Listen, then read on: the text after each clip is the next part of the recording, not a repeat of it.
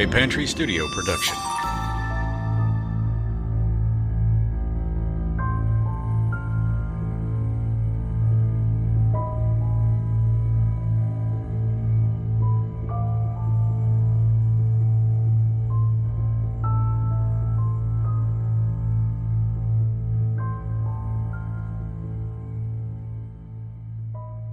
The Mountain Mysteries.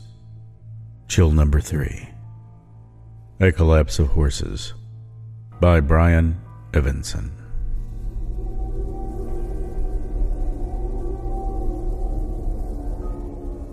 I'm certain nobody in my family survived. I am certain they burned, that their faces blackened and bubbled, just as did my own. But in their case, they did not recover, but perished. You are not one of them. You cannot be. For if you were, you would be dead. Why you choose to pretend to be, and what you hope to gain from it, this is what interests me. Now, it is your turn to listen to me, to listen to my proofs. Though I know you will not be convinced. Imagine this. Walking through the countryside one day and you come across a paddock. Lying there on their sides, in the dust, unnaturally still, are four horses. All four are prone, with no horses standing. They do not breathe, and do not, as far as you can see, move. They are to all appearances dead. And yet, on the edge of the paddock, not twenty yards distant, a man fills their trough with water. Are the horses alive and appearances deceptive? Has the man simply not yet turned to see that the horses are dead? Or has he been so shaken by what he has seen that he doesn't know what to do, but proceed as if nothing has happened? If you turn and walk hurriedly on, leaving before anything decisive happens, what do the horses become for you? They remain both alive and dead which makes them not quite alive, nor quite dead. And what, in turn, carrying that paradoxical knowledge in your head, does that make you? I do not think of myself as special, as anything but ordinary. I completed a degree at a third tier university housed in the town where I grew up. I graduated safely ensconced in the middle of my class. I found passable employment in the same town. I met a woman, married her, had children with her. Three. Or perhaps four. There is some disagreement on that score. And then the two of us fell gradually and gently out of love. Then came an incident at work, an accident, a so called freak one. It left me with a broken skull and, for a short time, a certain amount of confusion. I woke in an unfamiliar place to find myself strapped down. It seemed to me, I will admit this too, it seemed for some time, hours at least, perhaps even days, that I was not in a hospital at all, but in a mental facility. But my wife, faithful and ever present, slowly soothed me into a different understanding of my circumstances. My limbs, she insisted, were restrained simply because I had been delirious, now that I no longer was, the straps could be loosened. Not quite yet, but soon. There was nothing to worry about. I just had to calm down, soon everything would return to normal. In some ways, I suppose everything did. Or at least tried to. After the accident, I received some minor compensation from my employer and was sent out to pasture. Such was the situation. Myself, my wife, my children, at the beginning of a hot and sweltering summer, crammed in the house together with nowhere to go. I would awaken each day to find the house different from how it had been the day before. A door was in the wrong place. A window had stretched a few inches longer than it had been when I had gone to bed the night before. The light switch, I was certain, had been forced half an inch to the right.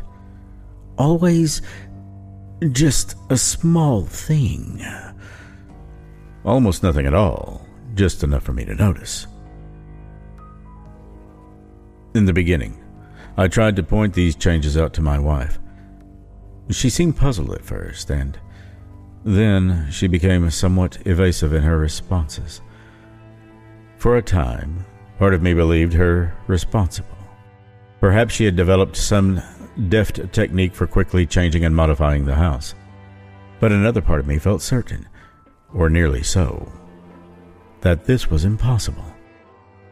And as time went on, my wife's evasiveness took on a certain wariness, even fear. This convinced me that not only was she not changing the house, but that daily her mind simply adjusted to the changed world and dubbed it the same. She literally could not see the differences that I saw. Just as she could not see that sometimes we had three children and sometimes four. No, she could only ever see three. Or perhaps four. And to be honest, I don't remember how many she saw. But the point was, as long as we were in the house, there were sometimes three children and sometimes four. But that was due to the idiosyncrasies of the house as well. I would not know how many children there would be until I went from room to room.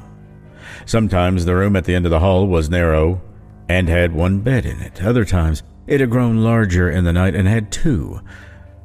I would count the number of beds each morning when I woke up, and sometimes there would be three, sometimes four. From there, I could extrapolate how many children I had, and I found this a more reliable method than trying to count the children themselves. I would never know how much of a father I was until I counted beds. I could not discuss this with my wife. When I tried to lay out my proofs for her, she thought I was joking. Quickly, however, she decided it was an indication of a troubled mental state and insisted I seek treatment, which, under duress, I did. To little avail. The only thing that treatment convinced me of was that there was certain things that one shouldn't say, even to one's spouse, things that they are just not ready and may never be ready to hear. Seems my children were not ready for it either. The few times I tried to fulfill my duties as father and sit them down to tell them the sobering truth, well, that sometimes one of them didn't exist unless it was that sometimes one of them existed twice. Well, anyway, I got nowhere. Or less than nowhere. Confusion, tears, panic. And after they reported back to my wife, more threats of treatment. What, then, what was the truth of the situation? Why was I the only one who could see the house changing? What were my obligations to my family in terms of helping them see and understand? How was I to help them if they did not desire to be helped?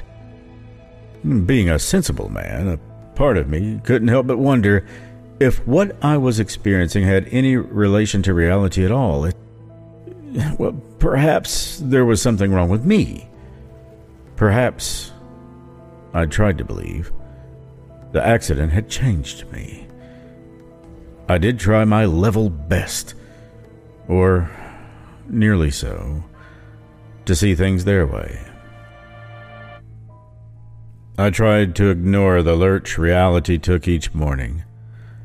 The way the house was not exactly the house it had been the night before, as if someone had moved us to a similar but not quite identical house as we slept.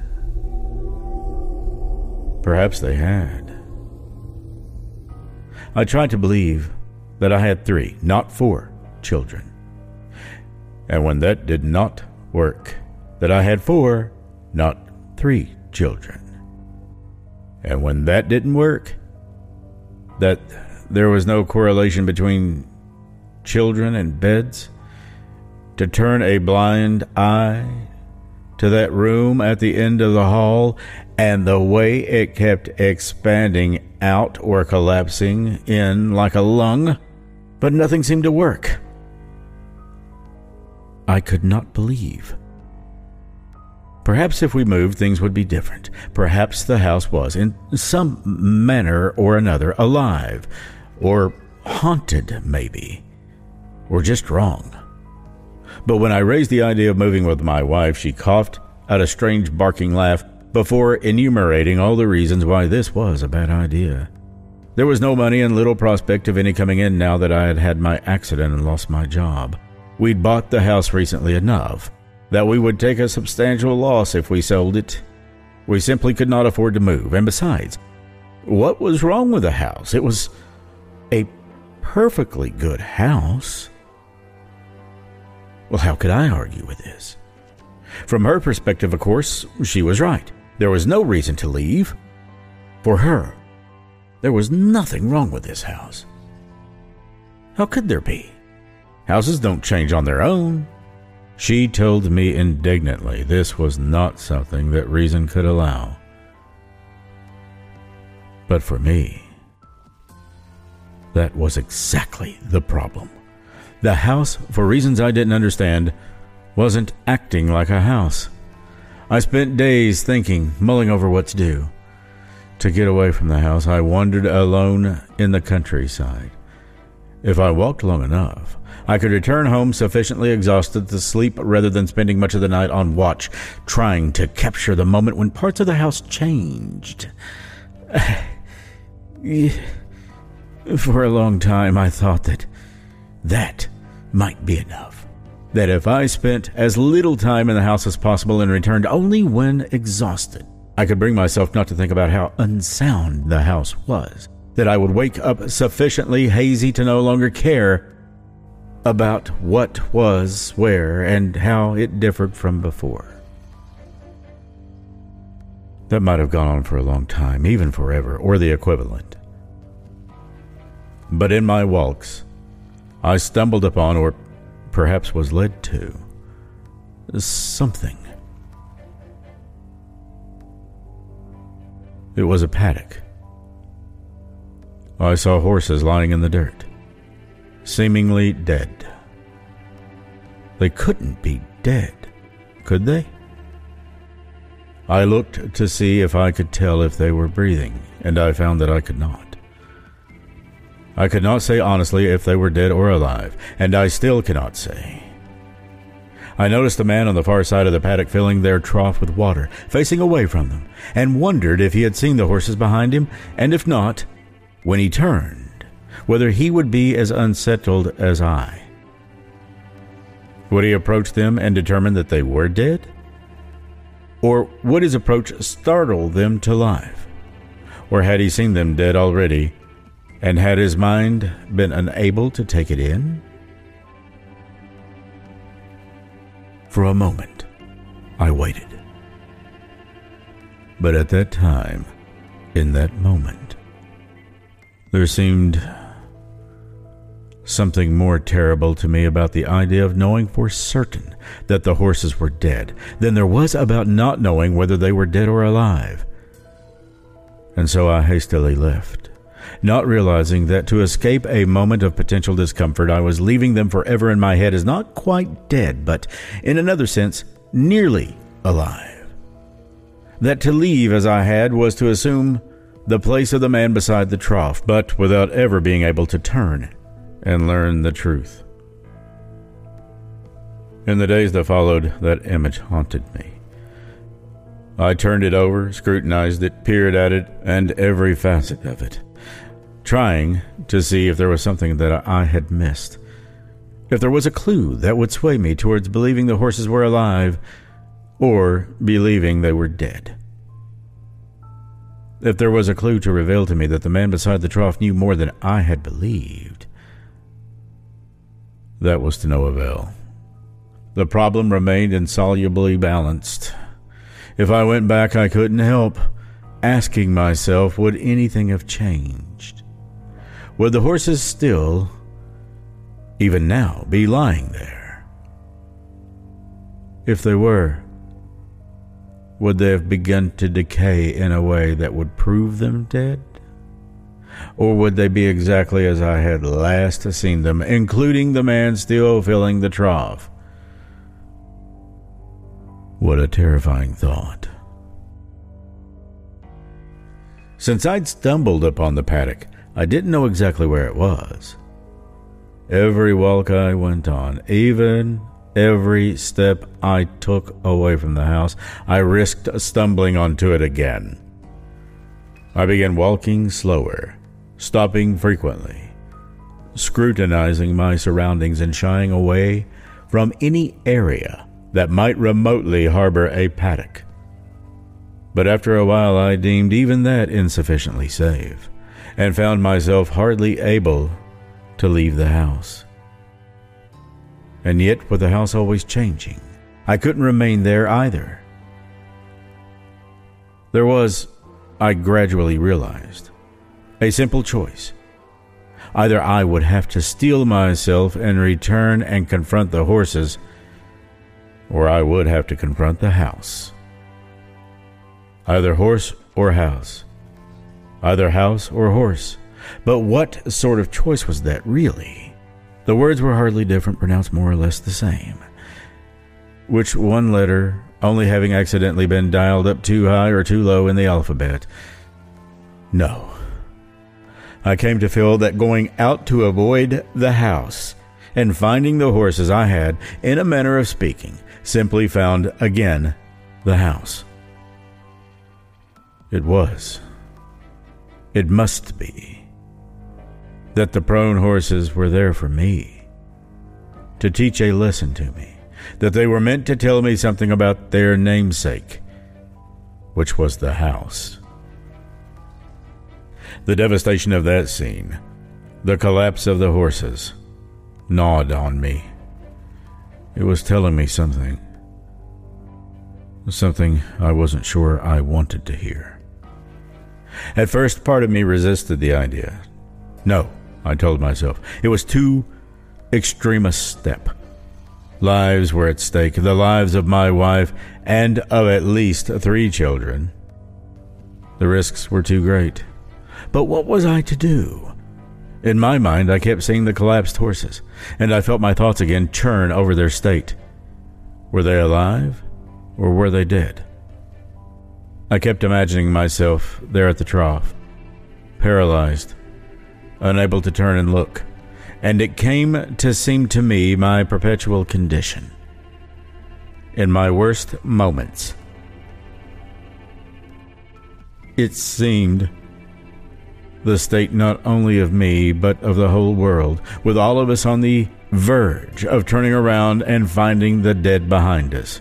And from there I slipped back to the house, which, like the horses, seemed in a sort of suspended state.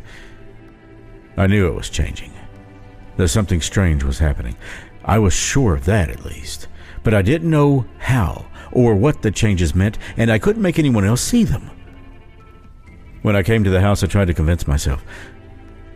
I could see what others could not. But the rest of the world was like a man filling the horse trough, unable to see the fallen horses. Thinking this naturally led me away from the idea of the house and back instead to the horses. What I should have done, I told myself, was to have thrown a rock. I should have stooped and scraped the dirt until my fingers closed around a stone, and then shied it at one of the horses, waiting either for the meaty thud of dead flesh or the shudder and annoyed whicker of a struck living horse. Not knowing is something that you can only suspend yourself in for the briefest of moments. No, even if what you have to face is horrible, is an inexplicably dead herd of horses, even an inexplicably dead family. Whatever it is, it must be faced. And so I turned away from the house and went back to look for the paddock, stilling myself for whatever I would find. I was ready, rock in hand. I would find out the truth about the horses, and I would accept it no matter what it was. Or at least, I would have. But no matter how hard I looked, no matter how long I walked, I could not find the paddock. I walked for miles, days even. I took every road known and unknown, but it simply wasn't there. Was something wrong with me? Had the paddock existed at all, I wondered. Was it simply something my mind had invented to cope with the problem of the house? House, horse, horse, house, almost the same word. For all intents and purposes, in this case, it was the same word. I would still throw a rock, so to speak, I told myself, but I would throw that so called rock not at a horse, but at a house. But still, I hesitated, thinking, planning. Night after night, I sat imagining coils of smoke writhing around me, and then the rising of flames. In my head, I found myself waiting patiently, calmly, until the flames were at just the right height. And then I began to call out to my family, awakening them, urging them to leave the house. In my head, we unfurled sheets through windows and shimmied nimbly to safety. We reached safety every time. I saw our escape so many times in my head, rendered in just the same way that I realized that it would take the smallest effort on my part to jostle it out of the realm of imagination and into the real world. Then the house would be gone and could do me no more damage. And both myself and my family would be safe. I had enough unpleasant interaction with those who desired to give me treatment since my accident. However, now that I knew to take steps to protect myself, I would have to make the fire look like an accident. For this purpose, I took up smoking. I planned carefully. I smoked for a few weeks, just long enough to accustom my wife and children to the idea they didn't care for it, but they did not try to stop me. Since my accident, they had been shy of me and rarely tried to stop me from doing anything. Seemingly as a concession to my wife, I agreed not to smoke in the bedroom. I promised to smoke only outside the house, with the provision that if it was too cold to smoke outside, I might do so downstairs near an open window. During the third, or perhaps the fourth, week after I took up smoking with my wife and children asleep, it was indeed too cold. Or at least I judged that I could argue it to have been such if I was confronted after the fact. So I cracked open the window near the couch and prepared the images in my mind. I would, I told myself, allow my arm to droop the tip of my cigarette to nudge against the fabric of the couch, and then I would allow first the couch and then the drapes to begin to smoke and catch fire. I would wait until the moment when, in my fantasies, I was myself standing and calling for my wife and children, and then I would do just that, and all would be as I had envisioned. Soon my family and I would be safe and the house would be destroyed. Once that was done, I thought, perhaps I would find the paddock again as well, with the horses standing this time and clearly alive. And yet, the fabric of the couch did not catch fire. Instead, only smoldering and stinking, and soon I pressed the cigarette in too deeply and it died. I found and lit another, and when the result was the same, I gave up on both the couch and the cigarette. I turned instead to matches and used them to ignite the drapes. As it turned out, these burned much better, going up all at once and lighting my hair and clothing along with them. By the time I'd fled about enough to extinguish the flames on my body, the whole room was aflame. Still, I continued with my plan. I tried to call out to my wife and children, but when I took a breath to do so, my lungs filled with smoke, and choking, I collapsed. I do not know how I lived through the fire. Perhaps my wife dragged me out and then went back in for the children and perished with them. When I awoke, I was here, unsure of how I had arrived. My face and body were badly burned, and this pain was excruciating. I asked about my family, but the nurse dodged the question, shushed me, and only told me I should sleep. This was how I knew my family was dead. That they had been lost in that fire. And that the nurse didn't know how to tell me. My only consolation was that the house, too, the source of all of our problems, had burned to the ground. For a time, I was kept alone, drugged. How long, I cannot say. Perhaps days, perhaps weeks. Long enough, in any case, for my burns to slough and heal. For the skin grafts that I must surely have needed to take effect. For my hair to grow fully back the doctors must have worked a very long time and very hard on me, for I must admit that, except to the most meticulous eye, I look exactly as I had before the fire. So you see, I have the truth straight in my mind, and it will not be easy to change. There's little point in you coming to me with these stories, little point in pretending once again that my house remains standing and was never torched by flame. Little point coming here pretending to be my wife, claiming that there was no fire, that you found me lying on the floor in the middle of our living room with my eyes staring fixedly into the air, seemingly unharmed. No. No. I've accepted that I am the victim of a tragedy, one of my own design. And I know that my family is gone, and though I do not yet understand why you would want to convince me that you're my wife, what you hope to gain, eventually I will learn the answer to that. You will let something slip, and the game will be over. At worst, you are deliberately trying to deceive me so as to gain something from me, but what? At best, someone has decided that this might lessen the blow that if I can be made to believe that my family is not dead, or even just mostly dead and not quite alive, I might be convinced not to surrender to despair. Trust me. Whether you wish me good or ill, I do hope you succeed. I would like to be convinced. I truly would. I would love to open my eyes and suddenly see my family surrounding me, safe and sound.